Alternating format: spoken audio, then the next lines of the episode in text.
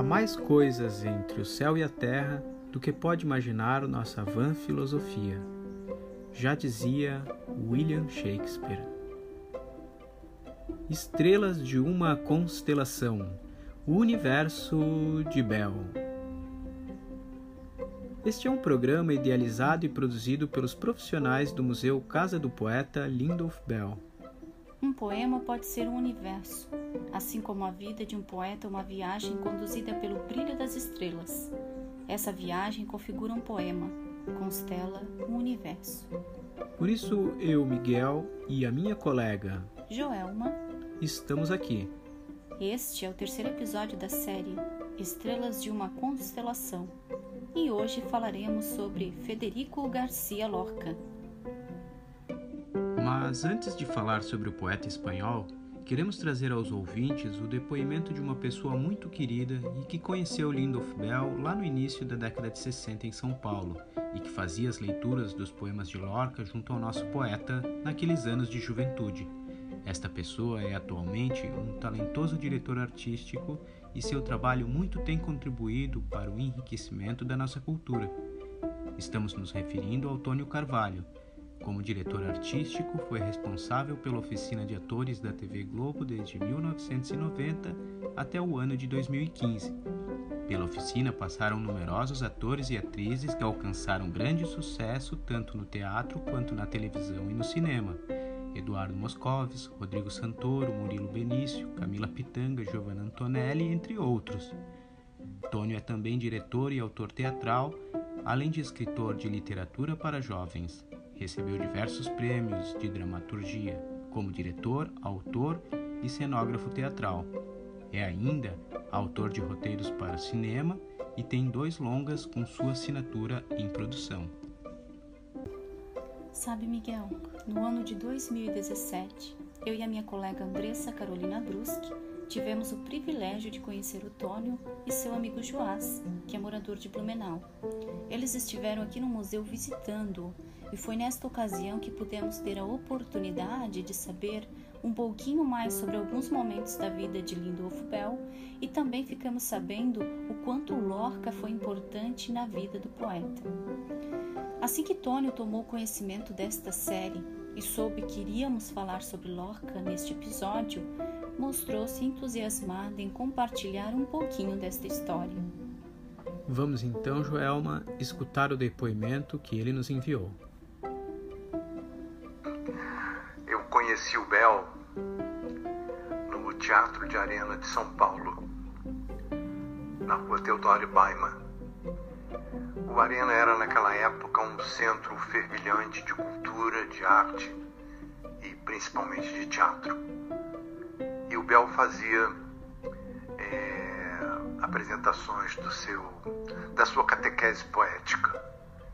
Era lindo vê-lo na arena, no centro da arena, declamando seus poemas e a plateia toda é, absorvendo, embevecida, aquela figura linda, né? É, longilínea, os cabelos castanhos claros, louros, aqueles olhos verdes, azulados. Né? O Bel era muito bonito, muito carismático. E foi, foi através dele que eu fiquei conhecendo a obra de Garcia Lorca. Não apenas os poemas, depois ele me instou a, a, a ler as, as, as peças, né? As, os dramas lindíssimos, né? Irma, Botas de Sangue, Dona Rosita Solteira, enfim. E o poema assim que ele que eu, que eu acho que ele mais gostava, Llanto por Inácio Sánchez Mejia, que era o poema do, do grande toureiro que morria às cinco em ponto da tarde las 5 em ponto da tarde na arena né, por um touro e era lindo. É... Depois, muitos anos depois, eu fiz um, um trabalho de teatro onde eu dizia também esse poema e eu pensava muito nele, como ele estaria dizendo aquele poema naquele momento em que eu também estava eu estava acompanhado de um guitarrista de flamenco e uma, e uma soprano, Ivonete Ricomiller. Nós três fazíamos esse, esse espetáculo na Casa de Cultura Laura Alvim, aqui há muitos anos atrás, no Rio de Janeiro e Ipanema. E foi assim que nós nos conhecemos e é, tínhamos uma paixão grande pela poesia e por Garcia Lorca, especialmente. E foi um, um encontro decisivo na minha vida, para toda a vida. Bel foi muito importante. Ele era seis anos mais velho do que eu e mais maduro, mais experiente para mim era ele era assim, o caminho a seguir. Né? Tônio, gratidão imensa por compartilhar conosco este depoimento. Sucesso, felicidades e um forte abraço de toda a equipe. Bom, Federico Garcia Lorca é considerado pela crítica um dos escritores mais destacados da história literária espanhola reconhecido tanto pelos seus textos para o teatro quanto pelas suas poesias. Poeta e dramaturgo, portanto, nascido no dia 5 de junho de 1898 em Fuentes Vaqueiros, província de Granada, Espanha. Sua produção foi fortemente marcada pelas paisagens e os costumes de sua terra natal. Publicou sua primeira obra no ano de 1918 Impressões e Paisagens é um livro ensaístico sobre temas relacionados à sua província natal. É autor de 12 livros de poesia, 3 livros em prosa e 13 obras dirigidas ao teatro. Na poesia, destaque para O Romanceiro Ritano, publicada em 1928, é considerada sua maior obra poética. No teatro, destacou-se com a trilogia essencialmente trágica formada por Bodas de Sangue, Irma e A Casa de Bernarda Alba. Por meio de sua poesia, Lorca identificou-se com os mouros, judeus, negros e ciganos, alvos de perseguições ao longo da história da sua terra natal. Ele próprio sofreu discriminação por ser homossexual. Garcia Lorca foi fuzilado no dia 18 de agosto de 1936 em Granada, aos 38 anos de idade, no contexto do início da Guerra Civil Espanhola, logo de um golpe político que iria impor à jovem república um longo período sombrio de governo ditatorial. Miguel, embora Garcia Lorca tenha falecido muito jovem, deixou um grande legado no teatro e na poesia. Acredito que por esta personalidade forte e determinada de Locke, tem o nosso poeta se identificado. Analisando sua biografia, consigo demarcar três pontos que os ligam, a começar com os temas centrais que Lorca se inspirava para produzir suas obras, como retratar os costumes e paisagens de sua terra natal. Lindolfo Bell eternizou de forma muito clara esses aspectos também: o amor às suas raízes, conhecido por muitos como um poeta telúrico, onde o amor ao minifúndio foi declarado e eternizado em seus poemas. Bell fala sobre a geografia da região em que vive, das montanhas, rios como Itajaí-Açu e aqueles que se cruzam, Rio dos Cedros e Benedito. Também teve uma forte ligação com o teatro, lembrando que sua formação acadêmica foi em dramaturgia. Formou-se na Escola de Arte Dramática em São Paulo na década de 60. Verdade, Joelma. E agora você me faz lembrar que Lorca, além do teatro e da música, manteve também uma relação estreita com as artes plásticas. Garcia Lorca foi amigo íntimo do artista Salvador Dali e ele próprio chegou a participar de duas exposições. Seus desenhos o acompanharam ao longo da vida e aparecem na confecção das decorações de suas peças teatrais, em cartas e cartões postais que escrevia a familiares e amigos, assim como nas dedicatórias de livros e ilustrações de poemas. Essa relação com as artes plásticas também é presente na trajetória de Lindolf Bell. Recentemente tivemos oportunidade de acompanhar a palestra de duas especialistas na pesquisa das artes visuais que trouxeram um belíssimo panorama dessa trajetória.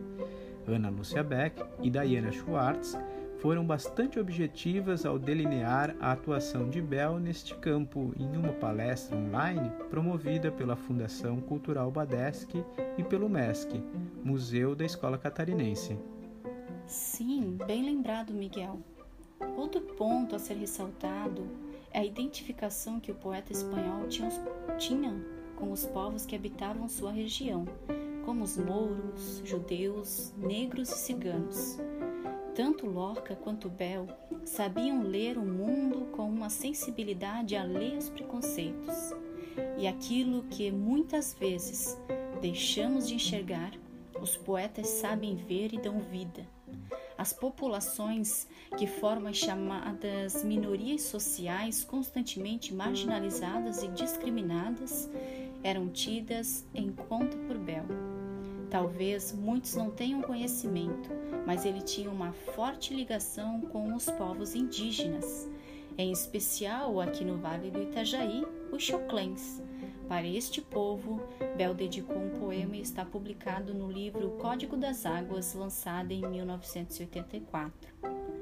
Por fim, e não menos importante, podemos citar o poema dedicado a Paulo Leminski, titulado um touro atravessa a tarde, que faz referência à obra de Garcia Lorca, canto a Inácio Sanches Merrias. E sem esquecer, Miguel, um poema em prosa que Lindolfo Bell homenageia o poeta espanhol, intitulado Exercícios para Garcia Lorca, este publicado na obra Incorporação, 1974.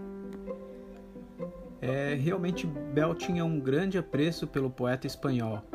A bem da verdade, Joelma, vemos que existe uma proximidade com Lorca, mas também uma proximidade com todo um universo de referências do mundo hispânico. Já no início da década de 60, em correspondência com seu amigo Pericles Prade, vemos um comentário elogioso sobre o poeta e amigo de Lorca, Juan Ramón Jiménez. Na década de 70, uma exposição na Galeria Suaçu traz gravuras do pintor surrealista Salvador Dalí. E na década de 80, Bel faz viagem à Espanha, usufruindo do prêmio Miguel de Cervantes conquistado em São Paulo no ano de 1981. Acreditamos que todo esse universo de referências o inspiram a escrever o poema Odes Ibéricas, publicado postumamente no livro organizado por Pericles Prade. Melhores poemas de Lindolf Bell. Bom, Miguel, acho que para encerrarmos este episódio teremos que brindar nossos ouvintes com um pouco de poesia. E hoje, na voz de Tônio Carvalho. Joelma, eu vou ler é, um poema de um livro meu de poesia que vai sair, que eu acho que essa poesia o Bel ia gostar dessa poesia. O livro se chama No Feitiço das Festas de Fé. E por acaso, esse poema que eu vou ler se chama Festas de Fé. Tá bom? Os nomes da fé não têm nome, pois não seriam de fé. Os nomes da fé não se qualificam em juízo ou jurisprudência, não se registram. Os nomes da fé são como os descaminhos que percorremos sem régua ou passo certeiro bordados ao léu, sem beira ou a costumeira de nomes atribuídos qual guias de orientação, pois que de perdição existimos. Os nomes da fé são nuvens de sempre, ondas de mar, correntezas de rios que nunca repetem belezas, nem são as mesmas duas vezes. Os nomes de fé residem em nós por causa de quem nós habita o inexplicável, por causa de quem nós há dor e esperança, perdas no rumo do abismo, bem como fascínio no precipício das aventuras. Os nomes da fé. Sobre nós repousam tantos nomes de tantos outros séculos que em cada um se confunde o que somos e o que não sabemos ser desconcerto.